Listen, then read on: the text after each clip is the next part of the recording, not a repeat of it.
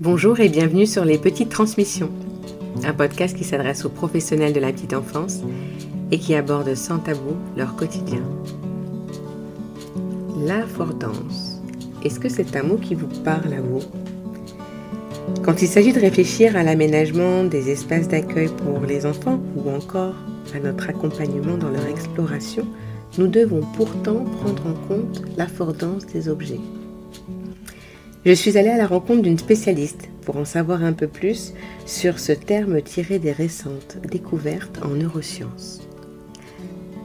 Aujourd'hui donc je reçois Johanna Hirt, formatrice et conseil. Elle accompagne les professionnels dans le secteur de la petite enfance, sur le développement de l'enfant et soutient la réflexion sur leurs pratiques au quotidien. Elle s'appuie pour cela de son diplôme universitaire en psychologie sur le développement social et cognitif du nourrisson et également sur sa solide expérience. En effet, de formation éducatrice de jeunes enfants, elle a travaillé pendant plus de 15 ans dans différentes structures d'accueil sur des postes de terrain et de direction.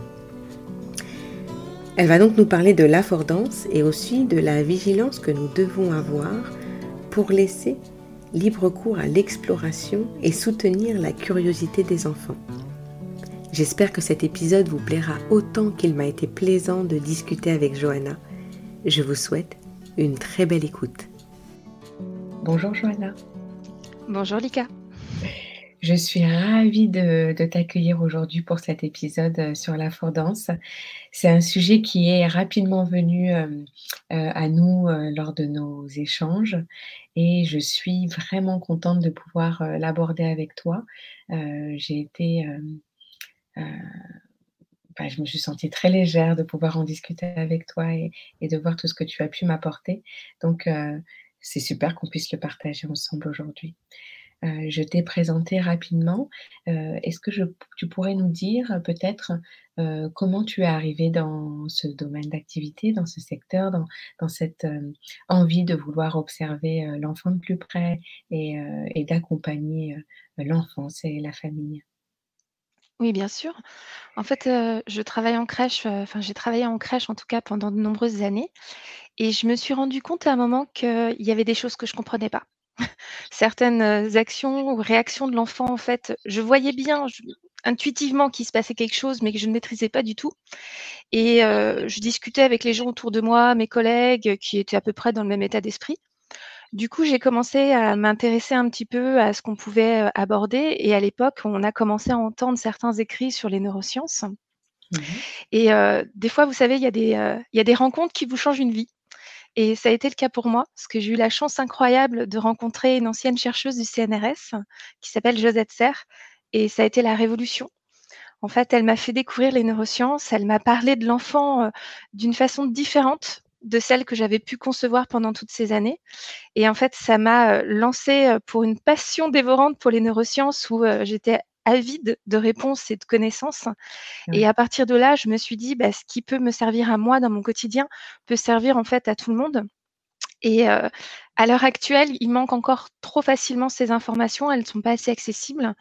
Et du coup, comme j'adorais parler pédagogie et enfant avec tout le monde, je me suis dit que justement cette ambition, en tout cas d'en parler et cette envie de pouvoir le faire aussi, le plaisir que ça me procure, la formation sur les neurosciences s'y prêtait.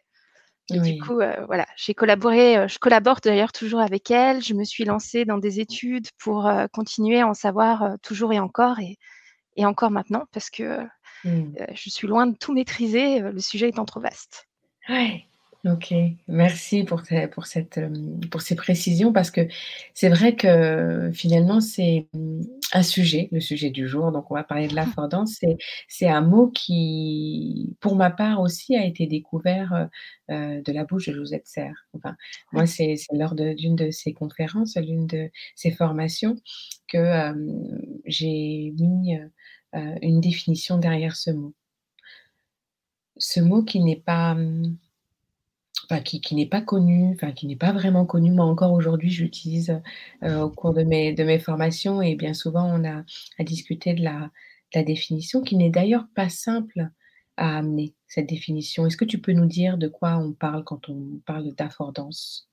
Oui, bien sûr. Bah, c'est vrai que moi, je le vois quand je parle d'affordance. Déjà, on me pose la question: «Mais il existe vraiment ce mot?»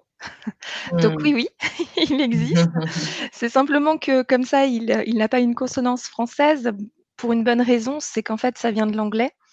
En fait, alors, je m'excuse, mon accent est déplorable en anglais, heu, j'espère ne pas trop heurter les oreilles des gens, mais ça vient de to afford, qui veut dire en fait, avoir les moyens, donner l'opportunité et une Mmh. fois qu'on comprend ça, et ben, on comprend tout. Mmh. C'est-à-dire que c'est quelque chose qui a été pensé par un psychologue, heu, anglais, enfin américain d'ailleurs, je dis pas de bêtises, heu, Gibson, qui a vraiment théorisé là-dessus dans les années 80 et qui nous a expliqué qu'en en fait, cette affordance, c'est pas, c'est un moyen que l'on a en fait de pouvoir guider nos actions. Il faut savoir Mmh. que dans notre cerveau, notre cerveau est fait pour une chose, apprendre et pour ça, il a un outil incroyable à sa disposition, c'est tout ce qui va être la motricité. Et Mmh. cette motricité fait que quand on voit quelque chose, notre cerveau, en fait, va paramétrer nos actions, vont les guider, heu, par rapport à ce qu'il va percevoir de son environnement. Et Mmh. l'affordance, c'est un peu comme un mode d'emploi. Quand on voit un objet, quand on voit sa forme, quand on voit son poids, quand on voit sa taille, quand on voit les matières qui le composent, bah, toutes ces informations, en fait, vont guider notre action et ce qui fait que l'on ne va pas agir de la même façon face à face à différents objets. Quand on voit quelque Mmh. chose de très lourd, on va pas se dire: «Tiens, si je soulevais la montagne?» alors que quand on voit un petit objet, la première chose qu'on va vouloir faire, c'est l'attraper. L'affordance, c'est ça. C'est comprendre un peu ce ce paramètre dans notre cerveau qui va, en fait, guider nos actions et qui fait qu'on va découvrir les objets en les manipulant et que cette manipulation sera différente selon ce que l'on perçoit de l'objet. Oui et c'est pour ça d'ailleurs qu'on parle d'affordance d'un objet. Tout à fait. C'est pas l'affordance de l'enfant, par exemple, parce que tu vois, on pourrait entendre, hem, heu, l'affordance de cet enfant est assez élevée, enfin, tu vois? Mais Oui. c'est là, on parle pas de la relation, heu, qu'a l'enfant à cet objet, c'est vraiment l'invitation de l'objet. C'est Tout à ça? fait, c'est vraiment Oui. ça. Alors c'est vrai que dans l'affordance, on ne peut pas parler d'affordance sans parler d'action, puisqu'il va y avoir cette rencontre entre l'enfant et Oui. l'environnement. Mais Oui. l'affordance, c'est vraiment l'objet. C'est par exemple l'affordance d'une barrière et quand on voit, vous savez, on se promène dans la campagne et qu'on voit les barrières qui sont comme des échelles, bah, l'affordance de l'objet fait que l'on voit comme ça, en fait, des barreaux qui se succèdent les uns les autres et qu'on a tous envie de faire qu'une seule chose, c'est la grimper. Alors Oui. qu'officiellement, la barrière est là pour nous empêcher de passer. Oui, oui, oui, oui. Finalement, hem, là, on parle beaucoup de l'enfant. L'invitation d'un objet, il est elle est la même pour un adulte aussi? Pour Tout à fait. Mmh mh. En fait, l'affordance des objets, il faut savoir que notre cerveau, de façon générale, est fait pour l'exploration et je ne parle pas que du cerveau de l'enfant, c'est vraiment le paramètre du cerveau humain. Nous voyons, nous explorons, nous bougeons et en tant Mmh. qu'adulte, tous nos gestes au quotidien sont guidés par l'affordance des objets, ne serait-ce que quand on rentre dans une pièce. Selon la poignée qu'il va y avoir sur la porte, nous n'allons pas avoir les mêmes actions. Si c'est une petite poignée ronde ou alors si c'est les grandes barres, vous savez, qui font tout le long de la porte, et ben, heu, vous verrez maintenant quand vous ouvrirez une porte, le démarrage de votre geste n'est déjà pas le même. Mmh. Déjà à ce moment-là, on se laisse guider, en fait, par cette affordance. La seule problématique, c'est que nous, en tant qu'adultes, on ne se rend plus compte de ça. En fait, on est dans des mécanismes automatiques et donc on ne fait plus attention à ces choses-là et puis Mmh. maintenant, en plus, on a déjà découvert les objets, heu, en grande partie par notre expérience Mmh. d'adulte. Du coup, on se plus on se pose pas tant de questions que ça quand on fait telle ou telle action. Mmh. Est-ce que tu dirais qu'on sélectionne, heu, une action, celle qui paraît la plus efficace? Complètement. On a un cerveau d'efficacité. C'est le principe même du cerveau. C'est-à-dire que nous, on doit savoir être efficace pour pouvoir réagir à notre environnement. Notre cerveau est fait pour ça, puisque nous sommes des mammifères et en tant que mammifères, nous sommes là pour la survie. Mmh. C'est tout d'ailleurs le mécanisme d'apprentissage de l'humain. C'est-à-dire que nous arrivons dans un monde que nous ne connaissons pas et en fait, l'objectif de notre, heu, de notre cerveau va nous aider c'est de nous aider à nous adapter à ce monde-là. Et donc, Mmh. en tant qu'adultes, nous sommes arrivés justement à cette adaptation et pour ça, nous avons notre cerveau d'efficacité qui nous aide au quotidien à réagir le plus vite possible et de façon le plus efficace possible. Ouais, OK. OK, donc finalement, heu, nous affordons si, on, peut, le conjuguer, nous accordons le monde qui nous entoure. Exactement. Oui. Et quelle est la, alors, quelle particularité à, l'enfant? Je, te pose cette question-là avec euh, tout plein d'idées euh, de réponses, mais qu'est-ce que tu peux nous dire sur la particularité de l'enfant vis-à-vis de l'affordance des objets? Eh bien, ce qui va se passer, c'est que euh, quand on parlait justement de, ce cerveau efficace, dans la réalité, le cerveau, on sait qu'il a besoin d'un grand temps de maturation et qu'en effet, l'enfance est la période idéale de l'apprentissage. Et que euh, nous, nous sommes dans cette efficacité où déjà, nous avons classé les choses par efficacité et par utilité puisque quand nous regardons quelque chose que nous avons envie de découvrir, il y a un, langage qui se met en place dans notre cerveau qui nous dit est-ce que ça a un intérêt, est-ce que c'est pertinent, est-ce que je vais perdre mon temps à les regarder, à les découvrir, etc. Et d'ailleurs, c'est beaucoup pour ça que beaucoup de gestes nous ne faisons pas parce qu'on nous dit non, ça ne vaut pas le coup. Mmh. L'adulte n'est pas là, l'enfant n'est pas là-dedans. L'enfant, lui, il est encore dans cette quête de connaissances. Il est avide de savoir un maximum de choses sur le monde qui l'entoure. Il a besoin de ça pour comprendre et se sentir en sécurité. Et donc, il va aller découvrir tous les objets. Mmh. Alors que nous, nous avons cette tendance maintenant à catégoriser les choses et à se dire un objet, une fonction pour une utilité. L'enfant, lui, n'est pas du tout là-dedans. Ce mmh. qu'il veut savoir, c'est que lui, quand il va découvrir les objets, il ne, va pas les découvrir pour savoir quelles fonctions ils ont, mais pour savoir tout ce que cet objet peut lui apporter comme connaissance sur le monde qui l'entoure. Des informations sensorielles, des informations tactiles, les informations aussi de les mouvements, quelles sont les conséquences que ces mouvements vont avoir sur l'objet, en manipulant cet objet, qu'est-ce que ça va changer, en tout cas en termes de cause à effet sur ce que je peux faire? Et donc, en fait, il est vraiment dans une autre démarche. Il n'est pas encore dans la rationalisation, ce que nous, adultes, faisons particulièrement bien. Hmm. Lui, il est vraiment dans une découverte et une exploration. D'accord. Est-ce que tu peux me donner un exemple euh, qui nous permettrait de mettre en image cette affordance particulière? Enfin, en tout cas, pas, l'affordance est la même pour l'objet, mais cette relation à l'affordance euh, particulière pour l'enfant. Bien sûr. Alors, on a deux grands objets qui sont connus de tous et en particulier pour les professionnels petite enfance. On a la fameuse chaise. Ça, la chaise. enfin, pour avoir été en crèche longtemps, la chaise, on le voit bien que nous, quand on prend une chaise, elle est là pour s'asseoir. Et d'ailleurs, mmh. on le dit souvent à l'enfant, non, une chaise, c'est fait pour s'asseoir. Sauf que quand on regarde l'enfant, on voit que c'est tellement d'autres choses. Ça peut mmh. être un petit train qui les emmène euh, se balader, ça peut euh, construire une maison, ça peut euh, devenir une plateforme pour voir le monde avec d'autres perceptions, avec plus de hauteur. Ça peut être tellement plus de choses. Et d'ailleurs, on le sait, il y a même un livre que je vous encourage à découvrir si vous ne le connaissez pas, qui est absolument fantastique pour parler de la chaise. C'est le livre de la chaise bleue de Claude mmh Boujon, qui parle justement de deux protagonistes qui découvrent une chaise bleue en plein milieu du désert et qui du mmh. coup explorent cette chaise en se cachant dessus, en, euh, euh, en étant dessus, dessous, etc., qui nous montre bien que bien au-delà d'une fonction, cette chaise déjà en fait permet énormément d'informations donne mmh. en fait tout un, toutes des possibilités à l'enfant euh, au niveau perception, au niveau vestibulaire pour leur corps, de comprendre les effets de leur corps, la maîtrise, l'équilibre. Il y a tellement plus de choses. Et le livre se finit d'ailleurs par un personnage qui vient et qui leur dit Mais c'est une chaise, c'est fait pour s'asseoir. Ce qu'on peut retrouver des fois en petite enfance. On a un autre exemple qui est euh, fantastique, c'est le toboggan. Mmh le fameux toboggan. L'objet qui nous met euh, particulièrement en difficulté, parce que quand on le voit, en fait, on voit les risques qu'il peut euh, procurer, euh, le danger que ça peut être que deux enfants qui, se, qui, sont au même moment sur la même surface, etc. Et du coup, on a vraiment tendance à réglementer ce toboggan. Et entre autres, on a la règle fameuse et incroyable de la pente, c'est fait pour glisser. Mmh. Alors que. Il y a un sens et pas un autre. C'est ça. On donne un ordre de circulation sur le toboggan. On peut monter et descendre des marches. Sans, normalement, on a relativement le droit. Par contre, la pente, on ne peut que la glisser, jamais la monter. Mmh. Alors que, quelques temps avant, on les a quand même mis sur des structures motrices où il y avait des pentes.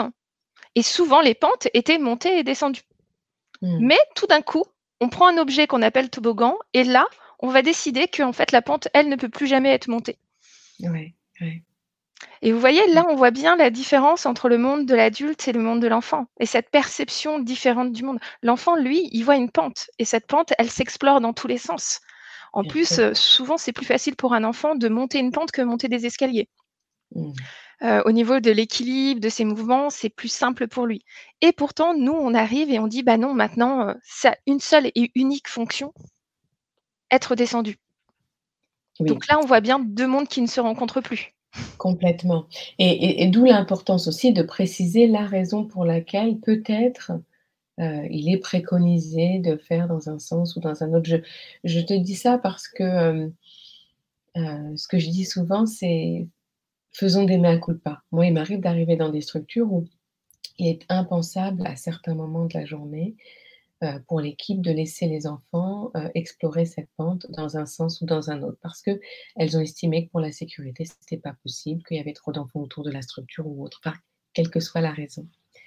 Euh, et donc, je pense que pour, une première, pour un premier pas, une première invitation, c'est peut-être admettre que le problème, il vient de moi, adulte déjà, et que, et que, et que c'est pas un défaut d'exploration que de monter euh, cette pente de haut en bas.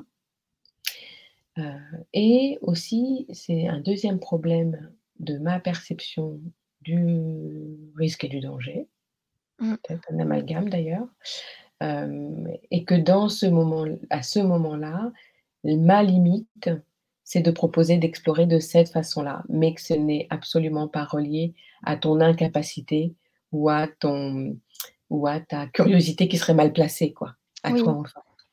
Tu Bah, vois? Ce qui va être important, en fait, c'est, heu, ce qui est d'ailleurs un peu compliqué, c'est qu'il faut se repositionner du point de vue de l'enfant et c'est ça la vraie priorité. En fait, Mmh. quand il y a des actions comme ça de l'enfant qui peuvent nous mettre en difficulté ou nous déranger, l'idée est de comprendre que cherche-t-il à savoir? Pourquoi fait-il ça? En Mmh fait, pendant longtemps, on on a considéré que l'enfant, il faisait les choses purement gratuitement. D'ailleurs, moi, Mmh. je me souviens quand j'ai commencé mes études, on nous disait: «Le jeu, c'est l'action gratuite par excellence». C'est Oui. pas du tout vrai. Dans la réalité, l'enfant, en fait, c'est pas gratuit de jouer. C'est très important, c'est très sérieux. Il Mmh. découvre énormément de choses lors de son jeu et il y a une chose auquel il faut savoir concéder, c'est lui faire confiance. S'il fait quelque chose, c'est qu'il y a une vraie raison derrière. Il Mmh. ne fait pas pour nous embêter, pour nous tester, heu, parce qu'il a envie d'être suicidaire ou quoi que ce soit. Bien au contraire. Lui, il est dans une démarche de compréhension du monde. Oui. Parfois, nous, nous ne le verrons pas, simplement, bah, parce que notre cerveau d'efficacité fait que ces informations-là, on les a déjà acquises. On n'a Mmh. plus besoin de comprendre ce qu'il est en lui est en train de chercher. On le sait déjà. D'autres Mmh. notre cerveau d'efficacité ne se penche plus sur cette question-là. Et donc, il y a vraiment le deuil de quelque chose à faire en petite enfance, c'est de comprendre que le cerveau d'un adulte et le cerveau d'un enfant, ce n'est pas le même. Et entre autres, notre perception du monde n'est plus la même. Et que des fois, on fera les plus grands efforts du monde, on ne pourra simplement plus concevoir le monde de la façon dont l'enfant, lui, le conçoit. Il faut faire Mmh. ce deuil, accepter de lui faire confiance. Après, c'est pas une confiance où tout d'un coup, je décide de plus rien de m'en occuper, de fermer les yeux et de tourner la tête. Encore une fois, il y a quand même un deal qui est là, Mmh. c'est de se dire que cet enfant, il reste dépendant, mais extrêmement compétent. Et par rapport à ça, eh ben, il faut quand même l'accompagner. Il faut lui donner en fait les moyens de pouvoir explorer en étant en sécurité et que des fois, pour reprendre un peu l'exemple que tu avais tout à l'heure en se disant: «Oui, ils sont peut-être trop nombreux», bah, peut-être que, heu, au lieu de vouloir limiter absolument l'enfant et d'attendre que ce soit l'enfant qui prenne sur lui, plutôt c'est à nous à penser l'environnement différemment et amener peut-être moins d'enfants pendant le temps moteur pour que les enfants puissent vraiment expérimenter tout ce dont ils ont besoin d'expérimenter. Bien sûr, oui. Et c'est pour ça que je parlais de première étape parce que, hem, heu, après derrière, ça occupe, en tout cas ça temporise pour pouvoir trouver des stratégies qui permettront de Oui. d'aménager l'environnement différemment. Tu vois quand quand tu dis, heu, l'action gratuite par rapport au jeu, moi j'entendais pas, hem, cette, enfin moi derrière gratuit, j'entends quelque chose qui n'attend rien en retour. J'entendais pas quelque chose d'inutile. Ah! J'entendais, tu vois? J'entendais déjà, quelque chose qui, heu, gratuit dans le sens où c'est une action qui ne demande pas en retour, qui se suffit à elle-même et qui Mmh. est, tu vois, que, que l'enfant déploie sans, a- sans rien attendre en retour. Ah, c'est le Hein. déformement, heu, c'est la déformation, pardon. C'est ce que j'entends souvent des personnes qui me disent: «Mais le jeu, en fait, c'est juste du plaisir» et donc du coup, quand l'enfant doit apprendre, tout d'un coup, on va proposer des activités. Mmh. Et, et puis, le, le- mais, mais moi, je trouve ça génial qu'on te réponde avec euh, une notion de plaisir parce que, euh, effectivement, euh, concevons que l'apprentissage se fera avec le plaisir. Ah, toujours, ça heureusement. De toute façon, le cerveau est fait pour apprendre dans le plaisir. On a Ouais, souvent entendu qu'il fallait, heu, les frustrer pour qu'ils comprennent. Dans la réalité, heu, la frustration, heu, ça nous a jamais rien appris, à part éviter de faire l'action pour surtout pas reconnaître la frustration. Mais on n'en apprend pas plus, dans ces temps-là. Mais, c'est vrai qu'encore une fois, c'est le mécanisme du cerveau qui veut ça. C'est-à-dire qu'on a dans notre cerveau un cercle un cycle virtueux qui fait que plus on explore, plus on a envie d'explorer. Entre autres, grâce Mmh, à la sécrétion d'une hormone fantastique qui est la dopamine, qui fait ouais, que, bah, on est dopé par cette dernière et qu'on a toujours, qu'on est de plus en plus avide, en tout cas de connaissances et de de recherche et d'exploration. C'est ouais. d'ailleurs pour ça que des enfants ont du mal à s'arrêter de jouer en instantané. Quand on leur dit tout d'un coup: «C'est fini, il faut ranger», parce qu'il faut, heu, laisser le temps justement à cette dopamine Mmh. de retomber un petit peu pour pouvoir passer à autre chose.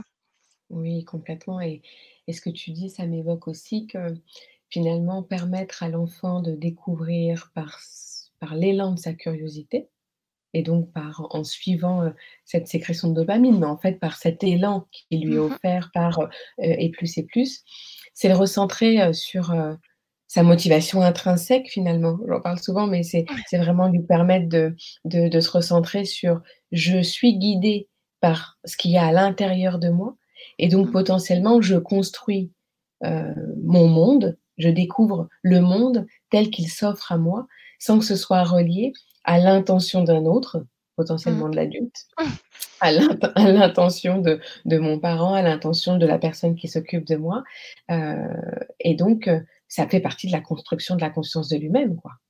Ah bah, de toute façon, on le sait, l'action, c'est déjà une intention de notre part. Mmh. C'est, heu, on a en fait dans l'action, il y a 2 aspects. Il y a l'aspect intentionnel et l'aspect opérationnel. Donc intentionnel, c'est vraiment ce but à atteindre, cette volonté de vouloir nous-mêmes découvrir et Mmh. l'aspect opérationnel, c'est comment je vais m'y prendre. Mmh. Si on bride à chaque fois l'opérationnel et qu'on lui dit: «Non, mais le fais pas comme ci, le fais pas comme ça», au bout d'un moment, on va brider aussi l'intention. Parce qu'à sa à jamais pouvoir le faire, bah, on va arrêter de le faire et on va passer à autre chose. C'est ça qui est compliqué. Et là, c'est encore une fois où, heu, bah, nous, on a l'impression que quand il fait quelque chose, en fait, il fait n'importe quoi. Il fait du bazar, il fait du bêtise. Mais non, encore une fois, il faut apprendre à lui faire confiance. Alors des fois, c'est Mmh. un peu débordant. Des fois, il fait des choses qu'on comprend pas vraiment. Mais Mmh. notre rôle, en fait, ça va être de nous assurer que ça reste dans un cadre de sécurité. On a vraiment ce Ouais. rôle de protection vis-à-vis, en fait, de la dépendance de l'enfant et il y a quelque chose d'important à savoir, c'est que l'enfant, quand il apprend, il apprend 2 fois. Une fois par lui-même, parce qu'il est en train de tester, d'explorer et donc il y a un maximum d'informations qui lui parvient et après il va reg il va apprendre par le regard de l'adulte. Si Mmh. l'adulte porte un regard bienveillant sur ses actions et l'accompagne, l'enfant va pouvoir répéter son action et du coup emmagasiner ses informations. Si par contre on lui on le bride, on lui dit qu'il ne faut pas faire, que c'est pas bien, que ce sont des bêtises, en fait, il va se demander quelles sont est-ce que ces informations sont vraiment bonnes? Il Mmh. va remettre en doute et il va surtout arrêter et du coup, il ne va pas aller confirmer, en fait, ses impressions Mmh. et du coup, c'est en effet, on va toucher à son estime de soi, à son et puis surtout à cette fameuse curiosité qui est la base, en fait, de la connaissance et quand Oui. on éteint ça, on éteint de la connaissance et de l'intelligence. Oui. L'intelligence se construit par cette motricité et par cette exploration. Complètement et se construit par ça et quasiment que par ça. C'est vrai, ce que tu dis, c'est important d'avoir conscience que ça se construit quasiment que par ça. La Oui, découverte par enfin, du de de l'environnement, de tous depuis tout son corps, quoi. c'est ça. Oui, oui. C'est vraiment la base. En fait, l'intelligence, hein, c'est très important et elle se construit, mais elle se construit grâce aux outils en fait qui sont mis à sa disposition. Et ces outils, c'est son corps, c'est euh, justement tous ces paramètres en fait euh, automatiques qui sont dans son cerveau et qui l'amènent à explorer. Cette exploration, c'est pas qu'il se dit tiens comme je m'ennuie, je vais toucher ça. C'est il voit un objet et du coup il y a une boucle dans son cerveau qui est la boucle perception-action qui fait qu'il va aller vers cet objet pour le découvrir. Et en regardant cet objet, mmh. cette découverte va être guidée par la fordance de l'objet. Oui, oui, oui, oui. D'où l'importance aussi de choisir le mobilier et de d'être capable, quand on en fait le choix, d'assumer la suite, quoi. Exactement. Alors on dit qu'il faut faire confiance à l'enfant et que l'enfant, au final, il est quand même partie prenante attention quand même, l'adulte a quand même une grande, grande importance dans ce cheminement. C'est-à-dire que si vous le mettez dans une pièce avec que des meubles très dangereux, avec des lames de partout, c'est pas possible. Ah Il faut lui offrir cet environnement de sécurité. C'est le deal entre l'enfant et l'adulte. L'enfant peut explorer parce que l'adulte est là pour le protéger et pour veiller à ce que l'environnement qui lui est offert est un environnement qu'il peut aller explorer. Et donc, en effet, dans nos choix de mobilier, il va falloir faire attention à ce qu'on lui propose. Il va falloir faire attention à comment on lui propose. Et donc, c'est vraiment à la fois tout un enjeu sur l'aménagement de l'espace et un aménagement sur le comportement de l'adulte dans cette dynamique de jeu, ou savoir bah, quelles sont les consignes et les interdits qui sont donnés à l'enfant. Complètement. Et tu sais, euh, je, oui, je pense par exemple à des rangements qu'on pourrait avoir tendance à mettre trop bas, avec, euh, et puis euh, se plaindre en équipe de, mais ils vont toujours ouvrir ce tiroir-là, ce, alors que c'est pas ce qu'on. Mais c'est pour ça que je parle d'assumer parce que je me, retrouve vraiment dans, dans, des cheminements d'équipe où, où on se dit, mais non, mais en fait, proposons un environnement qu'on est capable ensuite de pouvoir euh, dans lequel on va pouvoir soutenir l'enfant pour qu'il le découvre pleinement tel que on l'a envisagé. Et, ça passe par le mobilier, euh, je pense au rangement, parce que voilà, mais ça passe aussi à attention à ce qu'on met en hauteur, parce que finalement, si on invite l'enfant à découvrir un objet qu'il peut voir, parce que finalement, tout ce que tout ce qu'il perçoit, tout ce qu'il voit, est une forme d'invitation. Exactement. Et donc potentiellement une forme de frustration si c'est un enfant, si c'est un, si un objet qui est, euh, qui est inaccessible euh, à lui et pourtant qui l'invite à faire tant de choses, tu mmh. vois, je pense, euh, mmh. je pense à des livres qui seraient mis un peu, un peu trop haut, des jeux qui seraient mis un peu trop haut, qui vont pouvoir créer une frustration, ou alors peut-être déployer, l'enfant va déployer des stratégies qui seront tout à fait inédites et peut-être, voilà, qui, qui, lui feront prendre des, des, des risques. Euh, mais là, il faut que l'adulte soit conscient que tout ça, ça, a été euh, euh, en lien avec l'environnement pensé. Ah bah c'est sûr. Et puis il y a ces fameux objets qui sont en hauteur, mais il y a les objets qui sont à hauteur d'enfant. C'est-à-dire que des fois aussi, on pense l'exploration en termes de jouets, où là, on dit, bon, c'est des jouets, c'est fait pour ça. Mais l'enfant, quand il voit un environnement à découvrir, il ne fait pas abstraction euh, des autres objets quotidiens pour ne se concentrer que sur des jouets. Tout objet qui est mis à sa hauteur est un objet qui potentiellement peut être découvert. Et mmh. donc, c'est toute la frustration. Enfin, moi, je le vois en crèche, par exemple, sur les barrières. Mmh. La mmh. fameuse barrière, les fameuses portes. Ça agace prodigieusement certaines professionnelles, mais dans la réalité, l'enfant, il a aussi besoin de découvrir ces objets du quotidien qui sont pour le coup des objets qu'il va euh, pouvoir manipuler toute sa vie. Donc, en mmh. comprendre les mécanismes, c'est quand même très important. Savoir mmh. euh, comment la, charnière fonctionne, quelle action je dois entreprendre sur cette fameuse barrière. je vois par exemple la, barrière, elle, elle ne se tire pas forcément des deux côtés. Selon où notre corps est, il faut soit tirer, soit pousser. Alors ça nous, c'est comme ça, nous on se dit bah oui, c'est basique. Mais non, ce n'est pas basique. C'est que nous l'avons déjà intégré il y a des années. Lui, il est justement dans cette découverte-là. Donc il faut le laisser explorer et découvrir. Après, c'est vrai qu'on a le problème de certains jeux où on se dit oui, mais bon, du coup, il va les abîmer. Moi, je pense souvent par exemple au garage à le fameux garage. Alors j'ai une marque dans la tête que je ne citerai pas, mais je, visualise très bien un garage que moi j'avais acheté aussi en, direction, qui est euh, en fait sur trois étages. Et donc, Mhm. quand on le regarde de loin et qu'on oublie que le catalogue de jouets nous a expliqué que c'était un garage parce qu'ils avaient dessiné en fait euh, des pompes à essence dessus, on voit qu'il a la forme merveilleuse d'un escalier. Mm. Et alors, on s'étonne bizarrement que les enfants se contentent de le grimper et de s'asseoir dessus. Ben oui, ils Mhm. se laissent simplement guider par l'affordance de l'objet. Donc là, il y a deux possibilités. Soit on accepte que l'enfant fasse ça, et de toute façon, ça ne nuira pas à son jeu, puisqu'il est en train de Mm. découvrir et d'apprendre plein de choses. Et faut pas s'inquiéter, de toute façon, s'il aura besoin de jouer voiture avec, il le fera. Ou Mhm. alors, ça nous dérange, ou on considère que le garage est trop fragile, eh ben on va en changer l'affordance. L'affordance, c'est la forme générale, la morphologie. Ben, si vous prenez un garage et que vous le mettez sur une petite table ou un petit meuble, les actions des enfants ne seront plus du tout les mêmes. Parce que la forme de l'objet plus haute amènera d'autres actions. Et donc souvent, on s'est rendu compte pour les fermes, les garages, qu'en les mettant en hauteur, les enfants vont plus jouer en effet à faire passer des voitures dedans avec les personnages, etc. Oui, et c'est très important d'avoir conscience de ça, effectivement, parce que on va agir sur la perception de l'enfant sur cet objet. Bah Oui. oui, il est plus, n'est pas plus bas que lui, il est à hauteur de regard peut-être, à hauteur, heu, Voilà. voilà, où il a besoin de se mettre, debout, heu heu, d'être déjà debout et face à lui. Je comprends complètement ce que ce que tu Bah oui, parce que quand on est debout Mmh. et qu'on veut faire non mais sincèrement, on veut faire rouler une petite voiture sur un garage quand on peut pas bouger, que le garage il est collé quelque part. Pourtant, quand on est adulte, en termes de motricité globale, on n'est pas non plus dans une finesse extraordinaire. Les mouvements sont encore un peu Mmh. complexes. Donc, il Mmh. est quand même beaucoup plus simple de prendre la voiture et de rouler et de bouger avec la voiture. On le voit, les enfants ne font pas forcément que le geste avec le bras, c'est avec leur corps.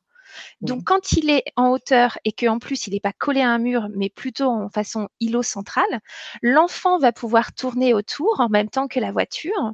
Donc, en termes de possibilités exploratoires et motrices, c'est beaucoup plus simple et beaucoup plus Oui, intéressant. Le summum, c'est qu'en plus, les autres enfants peuvent venir. Donc, en plus, on peut jouer avec les autres. On peut se rencontrer de façon positive en échangeant, en faisant rouler les voitures ensemble, en s'imitant.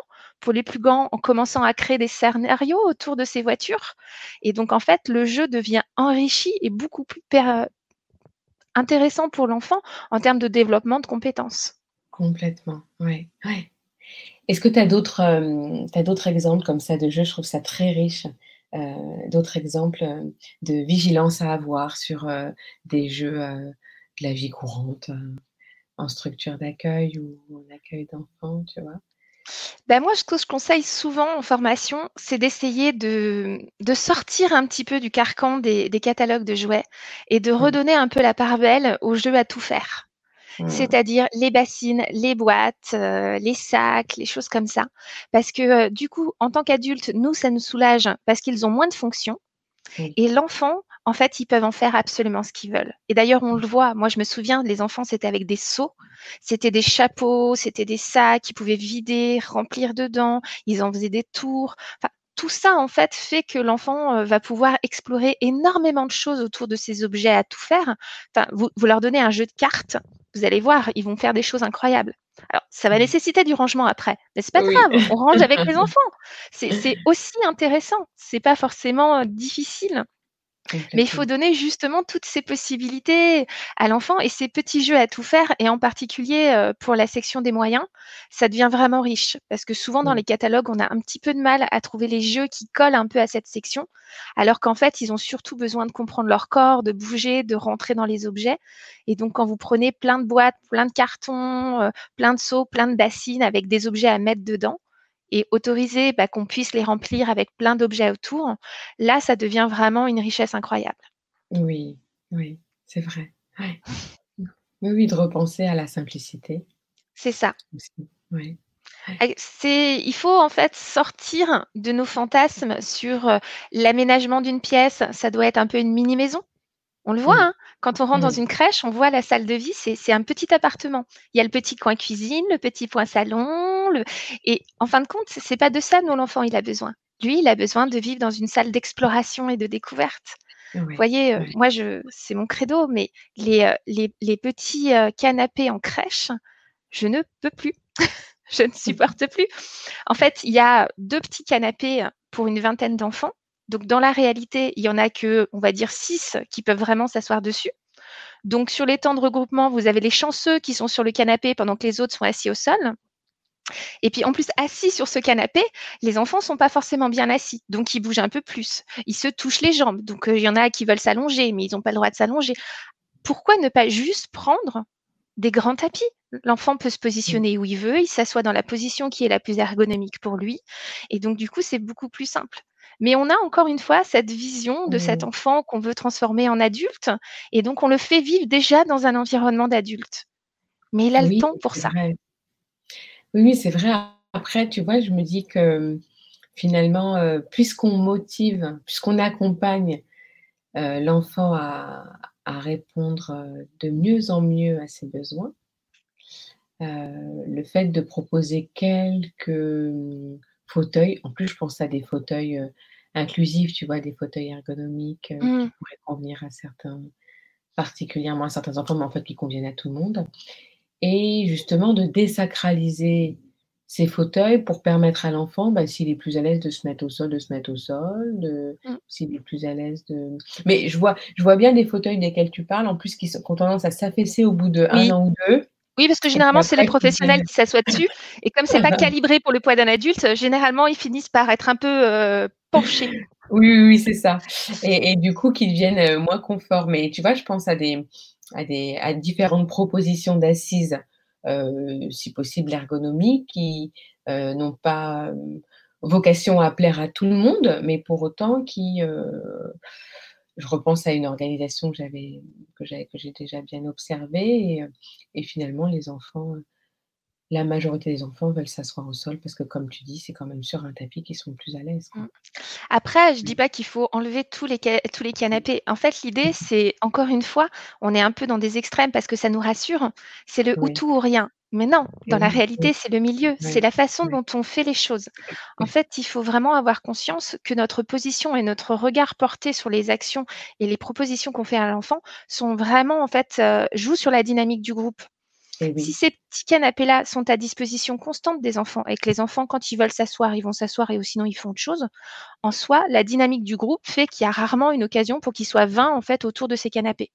Mmh. Par contre, si nous, en tant qu'adultes, on leur demande de venir s'asseoir à cet endroit-là, mais qu'on leur offre pas tous la même chose, c'est là où ça devient complexe. Et généralement, les disputes sur les canapés sont sur les temps de regroupement, de chansons, d'histoires, parce qu'on a généré une occasion qui les a mis en difficulté. Oui, alors que de même.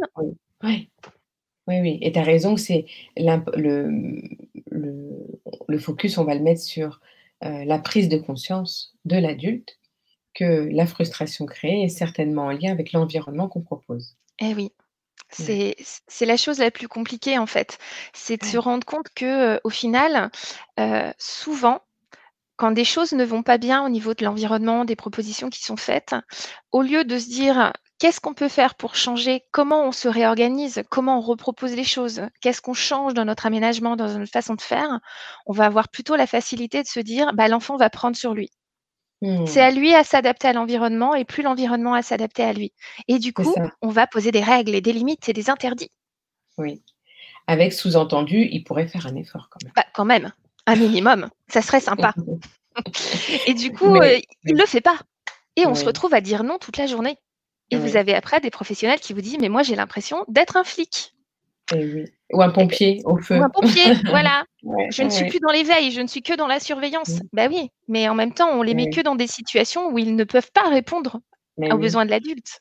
Mais tu sais, j'en rigole parce que, euh, parce que j'ai été quelques années quand même pompier et, euh, et c'est effectivement le, le, le fait d'adultériser de, l'enfant tu vois, mmh. Euh, qui, est, qui est beaucoup plus simple pour nos cerveaux d'efficacité aussi, hein, pas mais, mais qui est beaucoup plus simple pour nous parce que se mettre à hauteur d'enfant, ça demande quand même une certaine prise de recul sur la situation et donc un état relativement euh, posé, raisonnable. Et donc, ça sous-entend pas, pas trop de surmenage, pas de stress, pas de, tu vois. Et on est quand même dans, un, dans, le milieu de la petite enfance qui, qui, demande à, à s'agiter autour de. Enfin, tu vois, que ça, ça, demande une. une j'ai dis agitation, mais plus une. une réactivité qui, qui, peut générer un peu de stress, ça et puis d'autres choses. Et, et, c'est souvent pour cette raison-là que on a du mal à prendre ce recul, à se mettre à la hauteur de l'enfant, aussi bien physiquement que psychiquement, et à prendre des décisions adaptées, quoi. Bah, en fait, on ne nous donne Mmh. pas forcément les moyens de pouvoir faire tout ça. C'est c'est toutes les choses qui sont complexes, c'est-à-dire que, heu, dans la réalité, si ce travail était facile, ça le serait et que, heu, malgré tout, on a Mmh. un travail qui est sûrement l'un des plus compliqués qu'on peut avoir. On nous demande aussi d'être tout le temps, heu, dans l'adaptation, dans l'adaptation du groupe, du Mmh. nombre d'enfants, de leurs compétences qui évoluent constamment. Donc tout ça, en fait, demande un un travail très important de la part des professionnels et je pense qu'il est important aussi de pas se culpabiliser ou en effet, des fois, on a eu des demandes vis-à-vis des enfants qui n'étaient pas ajustées, mais ça arrive, c'est comme ça, c'est la réalité. Ce qui fait une bonne professionnelle, c'est pas forcément de toujours avoir la bonne réponse au bon moment, c'est de se Mmh. poser la bonne question en tout cas et de chercher à y répondre et ça, ça fait la différence et pour ça, entre autres, bah, il faut avoir un certain nombre de connaissances. Vous voyez, moi, quand je suis assise avec une personne en section, bah, des fois, on va voir exactement les mêmes choses et puis des fois, on a l'impression qu'on n'est pas dans la même pièce. On ne voit pas les mêmes Mmh. choses, mais parce que l'on n'a pas le même regard porté sur les actions de l'enfant et heu, sur son développement.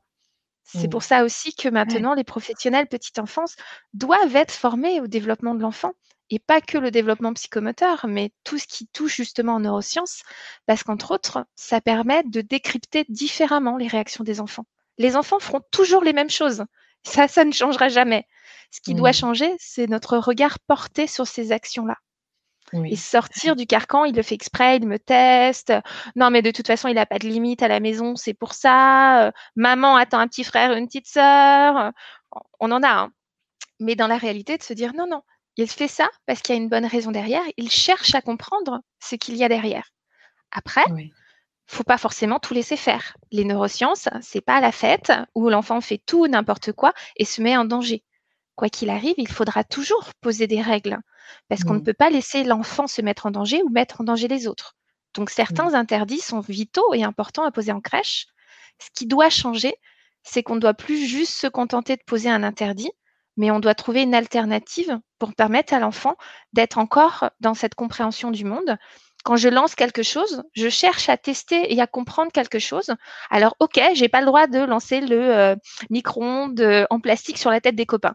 Bon, ça fait Mmh. mal. Mais je suis en train de tester quelque chose. Et ben, je vais aller dans un petit chamboule-tout, où on va me donner des objets de différentes tailles, de différents poids et là, je vais lancer, personne n'est en danger et moi, je peux continuer à comprendre que, bah, je calibre pas mon geste de la même façon, heu, quand je veux lancer un objet léger, d'un objet lourd, que l'objet va tomber au sol. Vous voyez? L'idée, c'est ça, en fait. Oui. Oui, il doit y avoir des interdits, mais par contre, on ne peut pas se contenter que de l'interdit. Il faut comprendre que l'enfant est dans une quête de connaissances et on doit pouvoir donner les moyens de répondre à cette quête de connaissances. Ouais. C'est notre rôle. Complètement. Quand tu parles de neurosciences, tu parles bien de neurosciences affectives et sociales? Oui, oh bah, c'est tout ce qui est cognitif, heu, social, c'est-à-dire qu'en fait, on n'est pas, coupé. Il y a il y a tout un Mmh. enjeu, en fait. On est un être complexe avec un cerveau complexe qui a différents aspects et donc heu, en tout cas, dans l'action de l'enfant, il y a cette, heu, il y a tout ce qui va toucher au cognitif, c'est-à-dire à cette compréhension du monde et à cette perception du monde, de comment l'enfant perçoit et comprend le monde et puis aussi au niveau social sur et beh, en même temps, des fois, on va me demander de stopper des choses, mais bah, l'immaturité cérébrale de l'enfant Mmh. fait que stopper, heu, c'est inhiber et que inhiber pour un cerveau de moins de 3 ans, c'est extrêmement complexe. Et du coup, il va y avoir l'enjeu social de se dire: «Pour pouvoir lutter contre ça et ben, il suffit pas juste de me dire: "Non, c'est interdit", mais j'ai besoin de la présence d'une personne qui me sécurise, qui me fait me sentir bien pour pouvoir justement prendre sur moi» et là, on rentre Mmh. vraiment dans tout ce qui va être, heu, l'accompagnement, heu, émotionnel et social du jeune enfant, puisque quand on demande des choses à l'enfant, il faut se comprendre que mais même pour nous, si on doit Mmh. céder quelque chose, c'est plus facile de le faire quand on se sent bien et en sécurité que quand on est dans plongé dans un monde inconnu où on est, heu, vraiment mal et en insécurité. L'enjeu, là, pour le coup, est le même. Donc tout est lié dans la réalité. Oui, OK, super. Et ben Merci. Je pense qu'on a fait le tour de la question, Johanna, et même on a emprunté quelques chemins euh, bien utiles et complémentaires. Avant de conclure, enfin pour conclure même, qu'est-ce que tu pourrais, euh, sur quoi tu aimerais revenir? Enfin, juste euh, l'idée à retenir pour nos auditeurs, celle qui te semble à mettre en avant comme l'essence un peu de ton propos. Que le jeune enfant est un être extraordinaire dépendant très fortement de l'adulte, mais extrêmement compétent. Il faut lui faire confiance. Il a besoin de découvrir, il faut l'accompagner dans cette découverte. Ouais. Merci pour euh, cette très belle conclusion. Et avant de nous quitter, est-ce que tu aurais une idée, une proposition de thème que je pourrais euh, euh, aborder avec, avec un invité ou, ou voilà, avec, une, avec un ou une invitée sur un thème, enfin, quel serait le thème que tu, que tu verrais aborder dans ce podcast-là pour les épisodes qui suivent? Bah, Je vois que les choses changent et évoluent positivement en petite enfance et que de plus en plus, on, justement, on souhaite accompagner l'enfant, que ce soit dans sa gestion émotionnelle, dans les actions qu'il fait au quotidien. Mais, et entre autres, on le fait par les mots. Sauf que on a des fois du mal à choisir les bons mots, la bonne phrase, et qu'elles euh, elles ont compris qu'il fallait parler à l'enfant, mais pas forcément comment on devait s'y prendre pour être, euh, avoir un discours accessible et compréhensible par lui. Donc je mmh. pense que euh, mmh. discuter autour de cette fameuse verbalisation serait une bonne piste de réflexion. Mmh. Merci beaucoup, Johanna. Je te remercie et, et peut-être à bientôt pour, pour ce sujet ou un autre. C'était avec plaisir, merci. Au revoir. Au revoir. Ce thème est si vaste et en effet il nous invite à aller en explorer encore d'autres. J'aurai plaisir à inviter encore Johanna. Cette belle rencontre me donne tellement d'idées d'échange à partager avec vous. Si vous, si vous souhaitez suivre l'actualité de Johanna, vous pouvez la retrouver sur LinkedIn et sur son site internet planetpeda.gmail.com. Toutes ces informations seront reprises dans le descriptif de cet épisode. Si vous avez aimé cet épisode et pour aider à sa visibilité, n'hésitez pas à le partager, à mettre 5 étoiles au podcast et éventuellement un petit commentaire que j'aurai plaisir à lire lors d'un prochain épisode. À bientôt pour d'autres petites transmissions.